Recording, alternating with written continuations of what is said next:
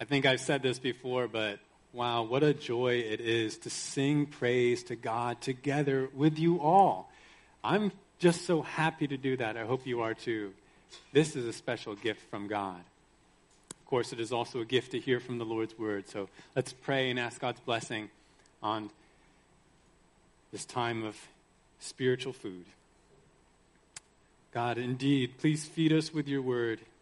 We are in need of wisdom, but you are a generous God and you provide wisdom. Open our minds to the wisdom of your word. Open my mouth to speak it. Let this be a joyful time, even as it is a sobering time. In Jesus' name, amen. I want to start today's sermon with another poem from our old friend, William Shakespeare. Remember, he's the famous English playwright born in the mid-1500s. But Shakespeare wrote a number of poems, sonnets specifically, and sonnets are a genre of short poetry that are generally about love, even romance. Now, I studied a few of these sonnets in my English classes in college, and one that always stuck with me is Shakespeare's Sonnet 73. And I want to read that to you now. 14-line poem, Sonnet 73. That time of year thou mayest in me behold, when yellow leaves or none or few do hang upon those boughs which shake against the cold, bare ruined choirs where late the sweet birds sang. In me thou seest the twilight of such day as after sunset fadeth in the west, which by and by black night doth take away, death's second self, that seals up all in rest. In me thou seest the glowing of such fire that on the ashes of his youth doth lie, as the deathbed whereon it must expire, consumed with that which it was nourished by. This thou perceivest, which makes thy love more strong, to love that well which thou must leave ere long. Now, as always with poetry, there are a variety of interpretations as to this sonnet's meaning. A common interpretation is that the speaker, someone older and approaching death, is urging someone else to love him well before the speaker leaves the mortal world. However, a careful reading of the poem, especially of its last two lines, argues against this interpretation. This thou perceivest, the speaker says. You can see clearly that I, the speaker, am like a year approaching winter, a day approaching night, a fire about to be suffocated by the built-up ashes of consumed fuel.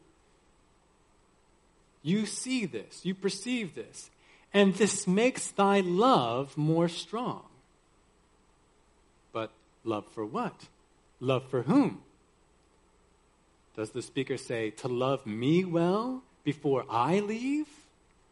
No, rather, to love that well which thou must leave, ere or before long.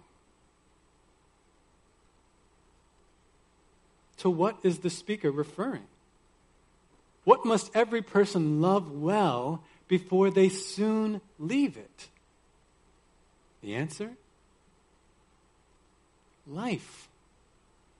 Life. The speaker of this poem is calling others to love life well before it soon passes.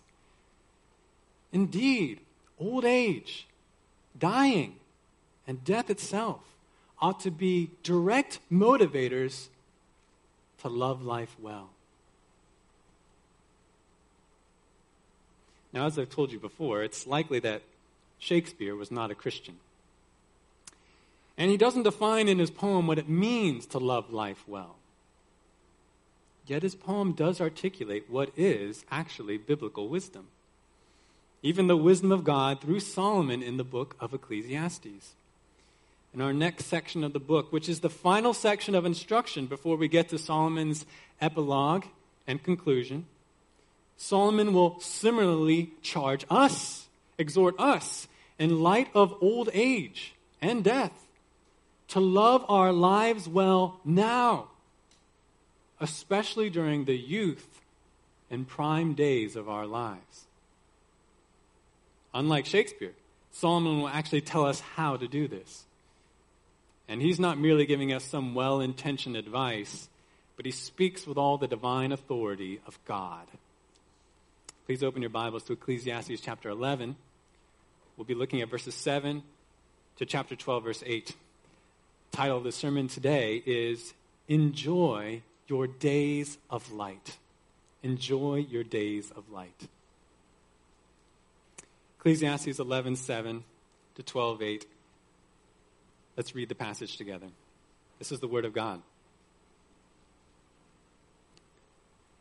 The light is pleasant, and it is good for the eyes to see the sun. Indeed, if a man should live many years, let him rejoice in them all, and let him remember the days of darkness, for they will be many. Everything that is to come will be futility. Rejoice, young men, during your childhood, and let your heart be pleasant during the days of young manhood, and follow the impulses of your heart and the desires of your eyes. Yet know that God will bring you to judgment for all these things. So, remove grief and anger from your heart, and put away pain from your body, because childhood and the prime of life are fleeting. Remember also your Creator in the days of your youth, before the evil days come, and the years draw near when you will say, I have no delight in them. Before the sun and the light and the moon and the stars are darkened, and clouds return after the rain, and the days that the watchmen of the house tremble, and mighty men stoop, and the grinding ones stand idle because they are few, and those who look through the windows grow dim, and the doors on the street are shut, as the sound of the grinding mill is low, and one will arise at the sound of the bird, and all the daughters of song will sing softly. Furthermore, men are afraid of a high place and of terrors on the road. The almond tree blossoms, the grasshopper drags himself along, and the caperberry is ineffective. For man goes to his eternal home, while mourners go about in the street. Remember him before the silver cord is broken, and the golden bowl is crushed, the pitcher by the well is shattered, and the wheel at the cistern is crushed. Then the dust will return to the earth as it was, and the spirit will return to God who gave it. Vanity of vanities, says the preacher. All is vanity. Here we have another very famous passage in Ecclesiastes, and one that if we are not careful, we'll easily misunderstand. Many people think that this final poetic crescendo in the book of Ecclesiastes is just one big wet blanket that Solomon throws over our lives. Hey, young man, better enjoy life now because it's going to get a lot worse later. Look forward to that. What a way to end a book of wisdom, right? On this sour, this depressing low note about the sorrows of old age and death. But I think this view neglects a close reading of the passage as well as of the rest of Ecclesiastes. Ecclesiastes, we've seen, is all about living life well in a vaporous world, a vapor-like world. This life can be lived well even with great joy and gratitude. Solomon has shown us repeatedly that if our lives, or if one lives for the treasures of the world, as a means to ultimate gain, if one throws himself into work or pleasure or knowledge, thinking there's some ultimate profit in those things, one's only going to find disappointment and ultimately misery. However, if one fears God and accepts the limitations that exist in life because of man's sin, because of the fall, then life no longer is a quest for gain, but an embrace of the portion given to each of us by God. A gift to enjoy. Truly, in a surprising way, and you know you've heard me say this many times, when one fears God and lives with him as the ultimate goal and treasure of life, then life's two great frustrations, death and uncertainty, rather than functioning as the poisons that drain and destroy all our ability to enjoy life, they become the goads, the prods that press us forward to enjoy every good day as a gift from God. It is with this contextual understanding of Ecclesiastes that we must approach this new section. Solomon is not really trying to depress us here, but rather to spur us on to wise enjoyment of life. Solomon is realistic with us, but the realities he presents are to move us to joy, not to sorrow. Here's the main idea of our text. Ecclesiastes 11:7 to 12:8. Solomon provides five prodding reminders for why you must fear God and make the most of the best days God has given you. Five prodding reminders for why you must fear God and make the most of the best days that God has given you. This passage really is the final instance of that question, that implied question that Solomon has been driving home to us starting from chapter 9 in Ecclesiastes. What are you waiting for? Let's work our way through Solomon's instruction. We look at the first prodding reminder toward fearing God and enjoying life, Ecclesiastes 11:7-8. Number one, remember, dark days are coming. Dark days are coming. Look at verse 7. The light is pleasant, and it is good for the eyes to see the sun. If you notice in verses 7-8, we have a contrast presented between light and darkness, or to be more specific, between days of light and days of darkness. The light is pleasant, Solomon says, or more literally, sweet is the light, and it is good for the eyes to see the sun. Now, if you're a human being, you can probably testify to the truth of verse 7, can't you? We humans tend to love light and hate darkness. When it's clear, when it's a sunny day outside, what's our usual response? Oh, what terrible weather we're having. No, right? We say, wow, what a beautiful day. We love to watch sunrises and sunsets. We love to live in houses that are well lit and not dank and dark. We feel secure in light, but we are frightened by the dark. Why? Why do we have these feelings? Because of how God designed light, and because of how God designed us to enjoy light. Light is sweet. It is good to see the sun. We recognize that. It's interesting. God literally made our bodies need light. We need it to create the vitamin D that keeps us healthy. We need the sun. Why is Solomon bringing all this to our attention? Because of the beginning of verse 8. He says, indeed, if a man should live many years, let him rejoice in them all.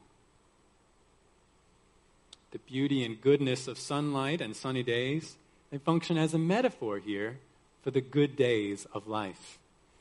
That's what ties these verses together. And what's Solomon's exhortation to us about these good days, even many good years of life? He says, let a man rejoice in them all. You should rejoice, thank God, and enjoy the many good days that God has given you. Whenever they appear in your life, do not fail to make the most of them. They are gifts. They are gifts from a good God to you. You should reverently cherish these days of light from God. And why? Because they won't last forever. Look at the second half of verse 8. Let him remember the days of darkness, for they will be many. Just as there are many good days, there will also be many bad days, difficult days. This phrase, days of darkness, we understand metaphorically First, any difficult day of trial, tragedy, or trouble. The verses that come later in the passage, they remind us when many of these days will occur as we get older and as we get closer to death. Now, dark days will not last forever either. Praise God. Notice the last phrase in verse 8. Everything that is to come will be futility. The word futility there is that word we've seen many times in Ecclesiastes, havel, vapor. Both good and bad days ultimately will flutter like fleeting vapors until they disappear.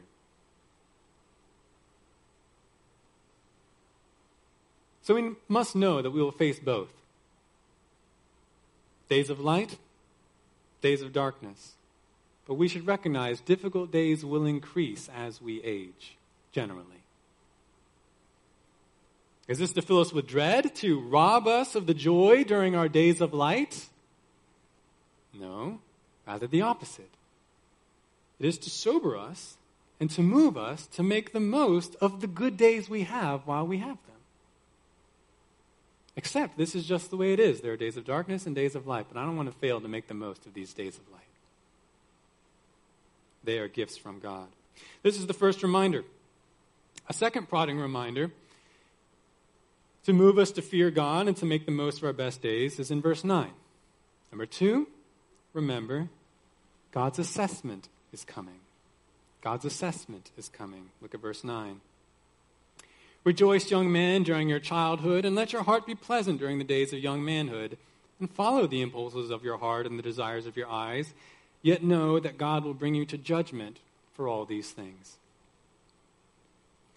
Now, perhaps our first inclination with this verse is to think that Solomon is being a little sarcastic.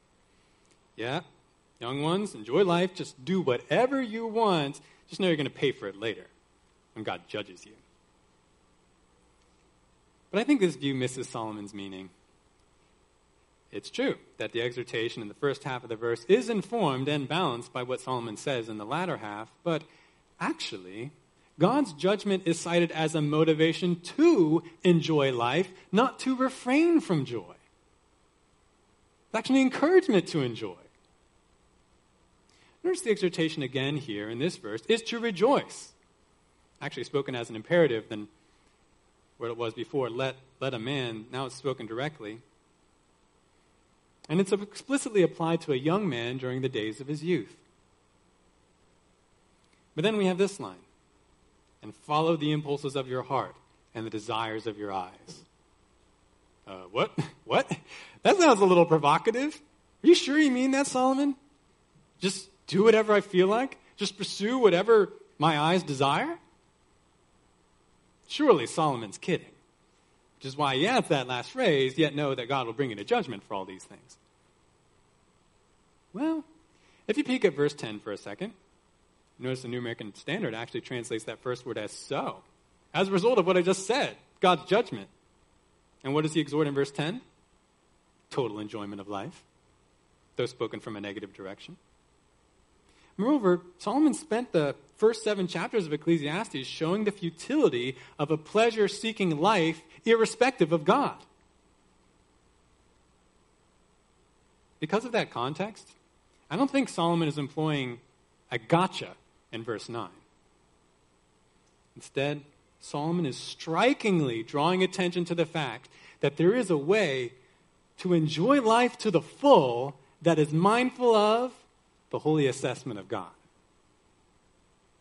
Truly, if one fears God and regards this world rightly, not as a means to gain, but as a gift, then in holiness, you can enjoy whatever your heart desires and whatever delights your eyes. This is because your heart and eyes will already be desiring, characteristically, the best and right things. It's like I said to you before, if anybody is able to enjoy this world to the full, it should be Christians.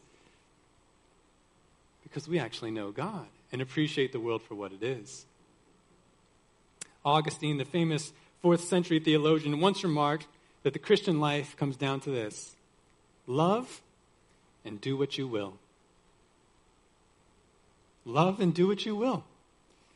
If you're already operating in true love of God and the true love of man, as God outlines love in the Scriptures, then you can do what you want because God already approves. You're already operating the way God has called you to do. Perhaps this reminds you what Solomon said earlier in Ecclesiastes, Ecclesiastes 9:7.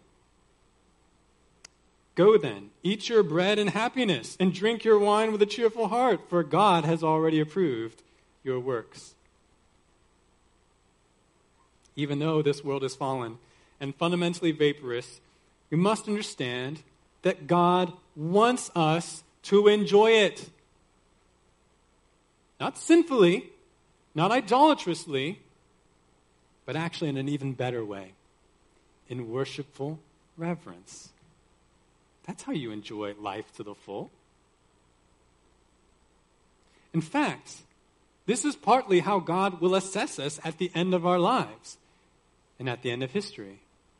I think we suspect that God will simply ask us, did you go after that sin? Did you go after that idol instead of me? But there's another question that we will face in whatever way God puts it to us, and that is, did you delight your heart and your eyes with all the good that I provided for you? Did you do that? Did you make the most of my gifts? You see, if God gives us good, we are accountable for how we respond to that good. We'll be assessed on that basis. So we do ourselves and we do God wrong when we deny God's good gifts as something worthless or unclean. No, he approves. He approves of your enjoying those good things, truly good things. So then, in our best days, especially the healthy and generally unencumbered days of youth, let us rejoice and make the most of them, which is a very happy command to obey, is it not? A third prodding reminder to move us to fear God and enjoy our best days appears in verse 10. Verse 10, point number 3, remember, your youth is fading. Your youth is fading. Verse 10. So remove grief and anger from your heart and put away pain from your body, because childhood and the prime of life are fleeting. The word for grief and anger here is actually just one word in Hebrew. It's a word that carries both ideas. We could translate the word vexation, and it's appeared earlier a few times in Ecclesiastes, describing anger or grief. Meanwhile, the Hebrew word translated pain here is literally the word for evil or trouble, which again we've seen throughout Ecclesiastes.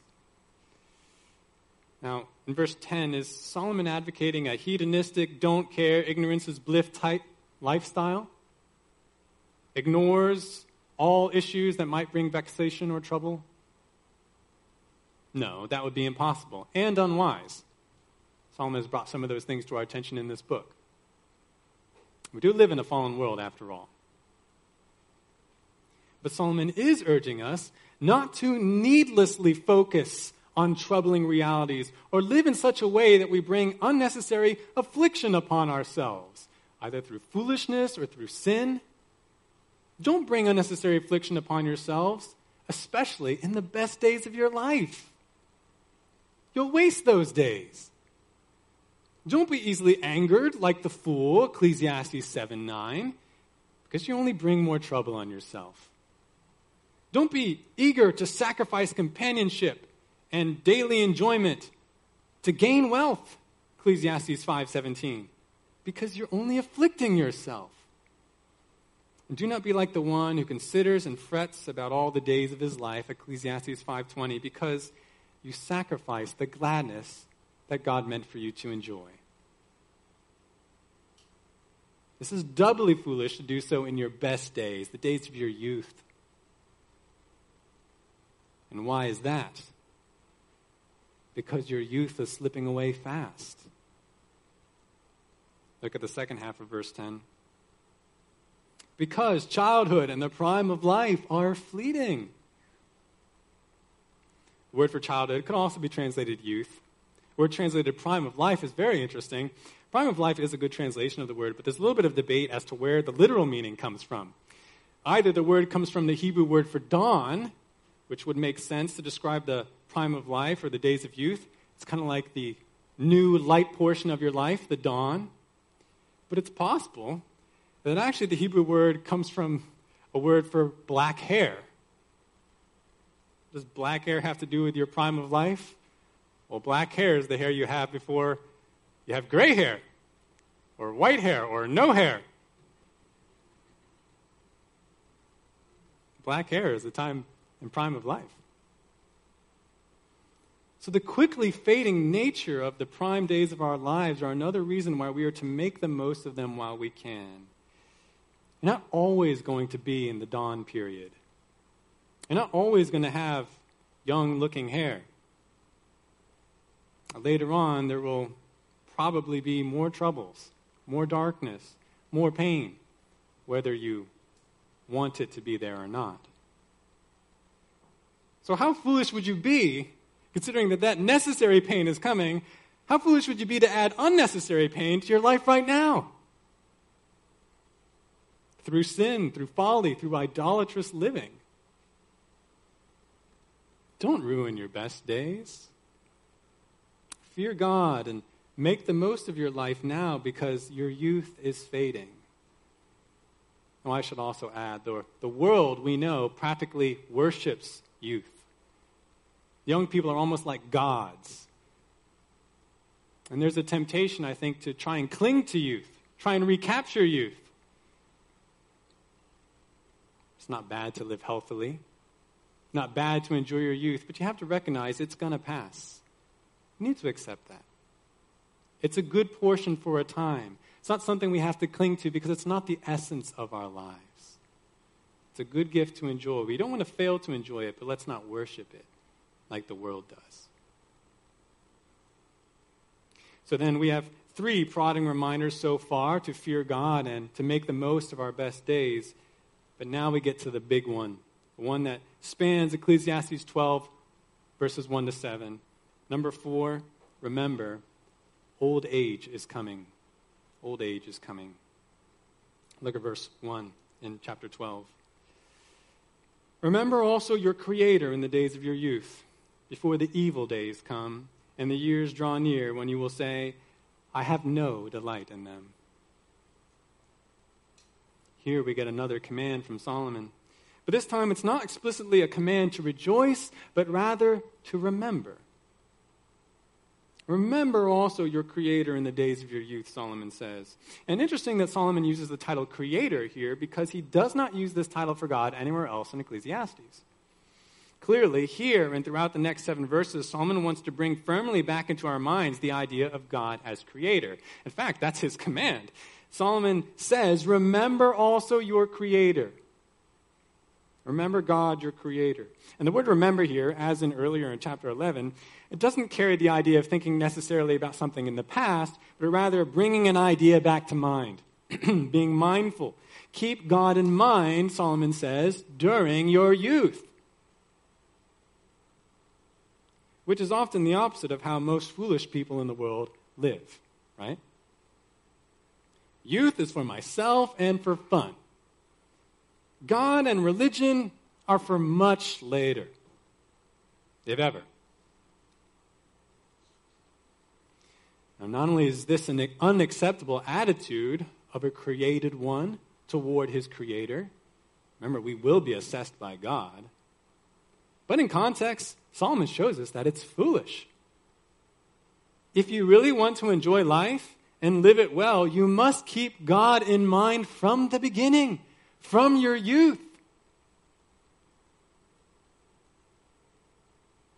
Young men, young women, boys and girls. You should listen because this is specifically for you. If you really want to have a good life and make the most of your lives, you must fear God now while you're young. God is not against your enjoying life, having fun, having joy. But the greatest enjoyment and stewardship of life, it belongs to those who know God. God is a generous God. He wants joy for you, but on his terms. Let him show you how you get that. And if you don't understand this truth now in your young days, then by the time you get around to God, if you ever do, you'll be filled with regret. This is the great sorrow of many of us who have come to Christ later in life, is it not? We understand that God is sovereign. We are grateful for a place at the Master's table no matter when we arrived. But still, we look back at years of sin and folly and idolatry and waste, and we think to ourselves, if only I had come to fear God in Christ when I was young, when I was a child, when I was a youth, when I was a teenager, I wouldn't have wasted so much of my life. But what service I could have done for the Lord, how much joy I could have had in living obediently before him and enjoying his good earth. But now that golden opportunity is gone.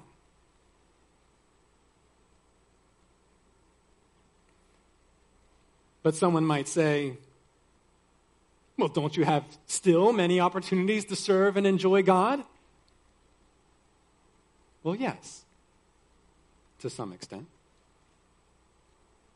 However, we must acknowledge that for many of us, the best days, the days of greatest opportunity for enjoyment of God and his creation, have passed. There will be opportunities in the future, but they won't be as many, and they will diminish over time. For consider, according to Solomon, in verse 1, what days come after the days of youth, the days of light, the days of black hair, the days of the prime of your life? Evil days, Solomon says. Days of trouble and pain. Days in which you will find yourself saying, I have no delight in them. Whoa now, no delight? Don't you mean less delight? No delight, Solomon says. Now, before any of us start to panic about old age, let's remember Psalm 71 that we read earlier. God is still good to his people during old age, during our latter years. There's still joy in God to be had. There are still opportunities to lay up eternal reward. That is also your portion to be made the most of.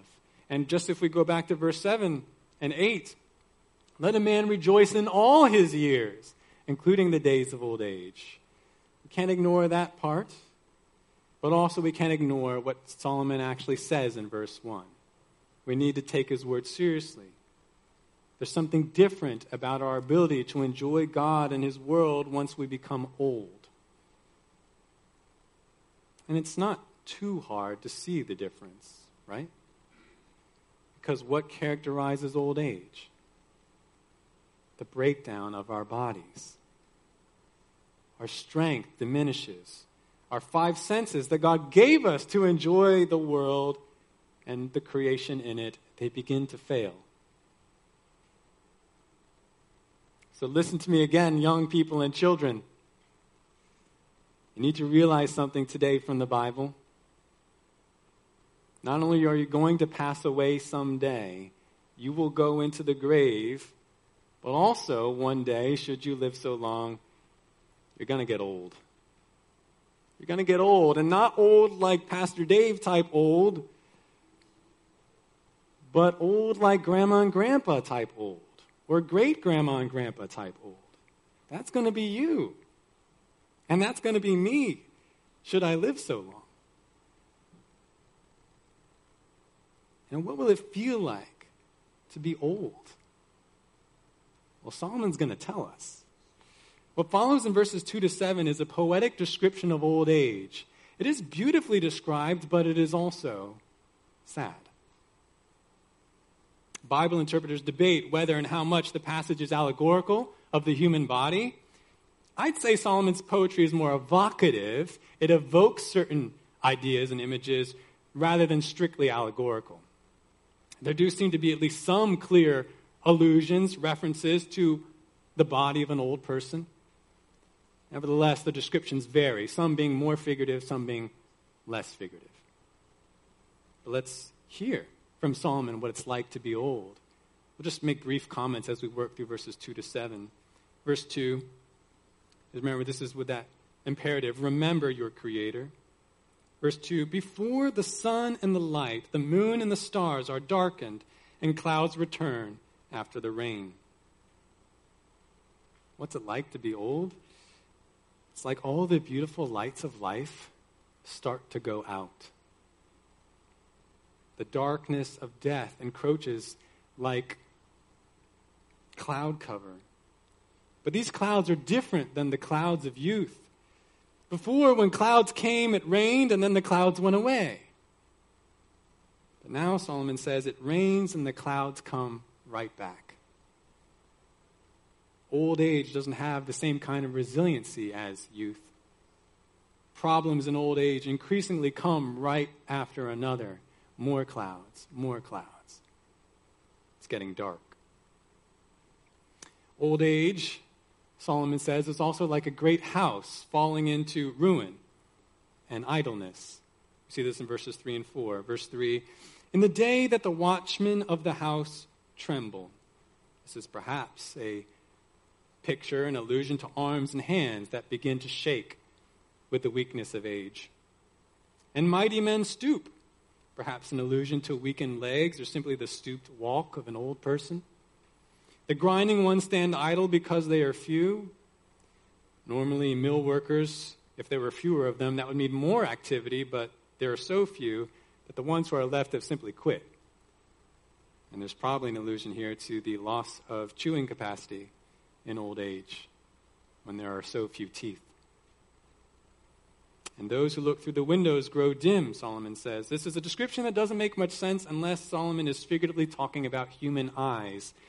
They grow dim with age. Actually, you see that all throughout the Bible, right? Somebody's old, usually their eyes are bad. Verse 4, and the doors on the street are shut as the sound of the grinding mill is low. The world is quieter, less active. Perhaps there's an allusion here to diminished hearing or speaking. One will arise at the sound of the bird, which is a curious description, perhaps pointing to an inability to sleep soundly. And all the daughters of song will sing softly, which is almost paradoxical to the previous description. But certainly old age brings with it hearing difficulty. Sounds are muffled. You cannot enjoy music like you used to, or even simple conversations. I remember my grandfather, one of my grandfathers, as he got old, it was hard to talk with him. Even though he had hearing aids, it was still hard for him to hear, and so hard for him to converse. Verse 5, furthermore, men are afraid of a high place and of terrors on the road. The old become more fearful and do not take the risks that they used to, even just to travel. The almond tree blossoms. Probably the white almond flowers of the almond tree. They picture whitened hair. The grasshopper drags himself along. It's a picture of impaired mobility due to weakness or weight. And the caperberry is ineffective. That is, aphrodisiacs don't work to restore sexual desire or ability. Already in verses 2 to 5, we see just how many opportunities to enjoy life are diminished or lost in old age. Diminished hearing, diminished talking, diminished eating, tasting, traveling, sleeping, and more. Old age indeed represents days of increasing darkness, even for those who know and love God. Of course, old age is in some ways different today than it was in the ancient world. They didn't have things like we do, like hearing aids or eyeglasses or geriatricians, doctoral specialists for the old. So in some ways it's different, easier, but in some ways it's the same. We may live longer, we're able to forestall certain problems of aging, but eventually they come through. Go through many of the same problems, and also with one that is not mentioned, which is perhaps more unique to our own time. That is not just physical breakdown, but mental breakdown. Our brains don't often operate like they used to. Why does all this happen? Certainly we don't like it. We don't like it in ourselves. We don't like to see it in those we love. Why does it have to happen? Why must life be like this? Well, this is what it means to live in a world that is made vaporous by death. As the rest of verse 5 makes clear, why is this happening? For man goes to his eternal home while mourners go about in the street. This is just what it looks like to be on that long, slow march to the grave. A march amid lamenting voices and mourning. Verses 6 and 7 describe the experience of death itself. Verse 6 says, "Remember him before the silver cord is broken and the golden bowl is crushed. The pitcher by the well is shattered and the wheel at the cistern is crushed." It's possible here that we have some descriptions alluding to valuable body parts lost in death, the heart, the brain. That's possible, but I think these are more abstract descriptions of the end of human life. The beginning of verse 6 likely pictures a beautiful and valuable hanging lamp. This golden bowl, it holds up a light, and it is held aloft by a silver cord. Meanwhile, the second description probably pictures a water drawing system at a well. You have a wheel connected to a pitcher or a jar that is to draw up water. Both light and water are associated with life in the Bible, but death here is pictured as the shattering and the crushing of both these arrangements. The silver cord is cut. The bowl falls and shatters. There's no more light. Meanwhile, the wheel is also crushed, and then the pitcher is broken. No more water. And what's left? Verse 7. "Then the dust will return to the earth as it was, and the spirit will return to God who gave it." Here's another clear reference to the creation account and also the fall account in Genesis 2 and 3. According to Genesis 2, man was formed from the dust. And God breathed into man the breath or the spirit of life. The Hebrew word actually can be translated either way. But after the fall, God proclaimed to Adam in Genesis 3:19, "By the sweat of your face you will eat bread till you return to the ground, because from it you were taken. For you are dust, and to dust you shall return."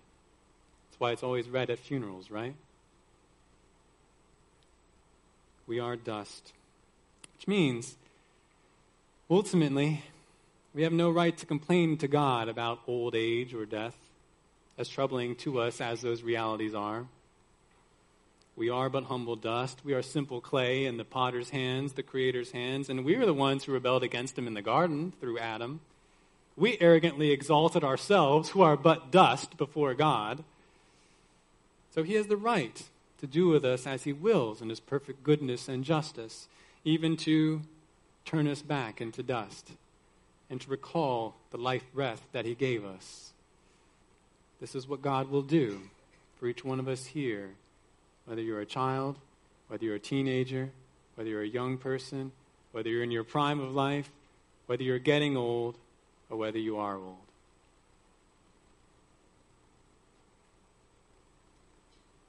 This will be what will happen to us. We must face this reality. Unless Christ returns first, or we meet with some sad accident before then, every one of us here is going to grow old and die. We can't avoid it, even though we'd like to think we can do certain things to make old age better for ourselves. There's some good and wisdom in that, but you can't ultimately avoid old age. But you know what we can do? You know what each one of you can do? You can use your life well before it becomes encumbered by old age's limitations. You can enjoy and make the most of your best years before they come to an end. You can remember your Creator, even in your youth, and therefore live in joy before him before it becomes too late. That's the point of this section from Solomon about old age. It's to move us to action now. Notice how Solomon uses the word before in verses 1 to 7. Before the evil days come, before the lights are darkened, before the silver cord is broken. Wisdom doesn't wait to do this. Wisdom doesn't wait to remember God. Wisdom doesn't say, I'll wait till I'm old to enjoy life. I'll serve God after I retire. I'll cultivate my relationships with my friends and family someday in the future. No, that is how foolishness thinks. A fool will waste his best years and then be full of regret later when he's not able to do what he neglected to do beforehand. But a wise man, even a wise young woman or a wise young man or a wise boy or a wise girl, they remember their Creator in their youth, and they live lives ever mindful of God. Therefore, that person enjoys life to the full, as God meant for us to do. And when he comes to the necessary dark days of old age, he is full of gratitude to God and not regret. You want to have greater contentment and joy in old age, then you need to make the most of your days now so that when you can't do what you used to do, you can still say to God, thank you. Thank you so much that I got to experience that I got to enjoy that good from you, that I got to have that time with those dear friends, with my spouse. They're not here anymore. But I got to enjoy that time. Thank you, God. I didn't deserve that. I'm dust. Thank you, God.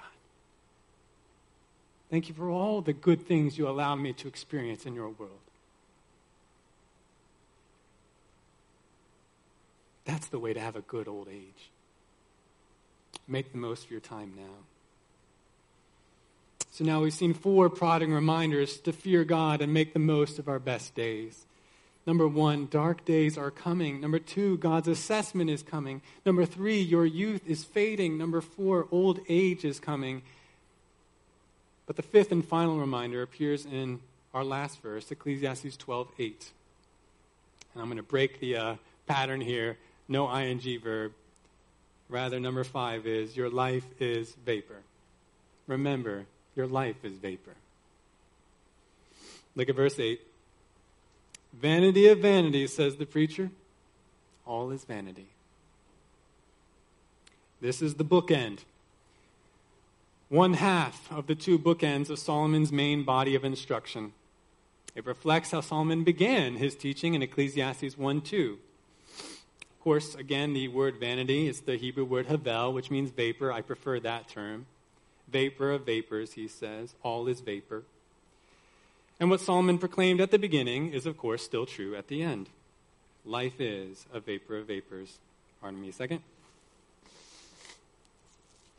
But notice how, even though the words are nearly the same as what Solomon said in Ecclesiastes 1:2, the emphasis now is different. The significance is different. At the beginning, in that introductory section, vapor of vapors emphasized the frustration of a world that never fundamentally changes and that offers no lasting way to profit or gain for mankind.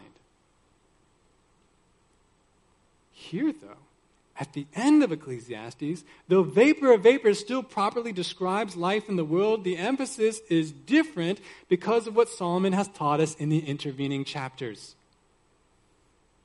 Increasingly, Solomon has urged us in Ecclesiastes to seize the day, to enjoy and make the most of our lives on earth. And why? Because your life is a vapor. A vapor of vapors. What at the beginning was a harsh dose of reality that crushed our naive and foolish expectations about life is now at the end a wise call to action and enjoyment. Your life is a vapor of vapors, and so is mine. But that doesn't mean that our lives can't be good if lived in the fear of God. The key is we can't wait around.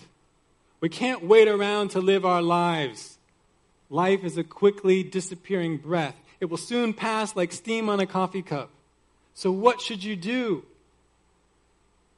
Live it. Live it well to the glory of God. That's what he wants you to do.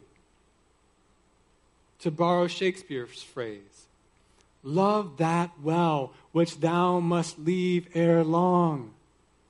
No longer is vapor of vapors a reality that is to depress and sober you. It is your call to action. Enjoy.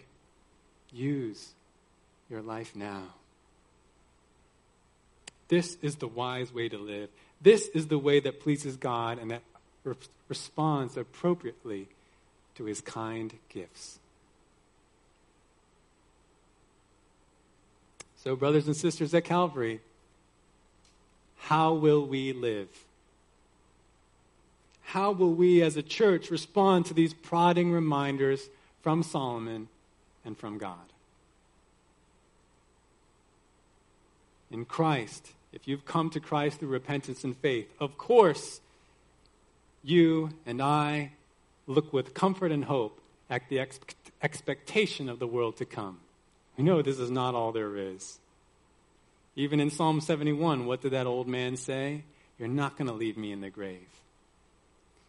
That is a balm to us even in old age. But even though that's true, we would be unfaithful fools if we fail to use our best days together now for God. So let's do it. Let's do it together. Let us seize the day for joy, for our families, for one another, for the church, for the lost, for God. Let us fear God and make the most of these quickly passing days of light. That's what God meant us to do. Let's pray. Lord, thank you for your word. Thank you for the good that you do give us in life. So much good. Our lives are vapors. That is the reality of a world cursed by sin. And yet, God, you show us such good. You give us such opportunity for good if we will wisely take advantage of it. So help us to do that, God. Wherever your people are in the stage of life, whatever opportunities they have before them, Lord, let them take advantage of them for your glory. Not putting hope in youth, not putting hope in anything of the world, but responding rightly to the gifts that you have given us. Lord, we do look forward to a renewed world. You've given us enjoyment here, but that is just a picture of the enjoyment to come, where all things are made new, and we even get new bodies, bodies not hampered by old age or decay or sin. We look forward to that, God. We thank you, Jesus Christ, but help us to make the most. Help us to steward well the days, the health, the gifts that you've given us now. In Jesus' name, amen.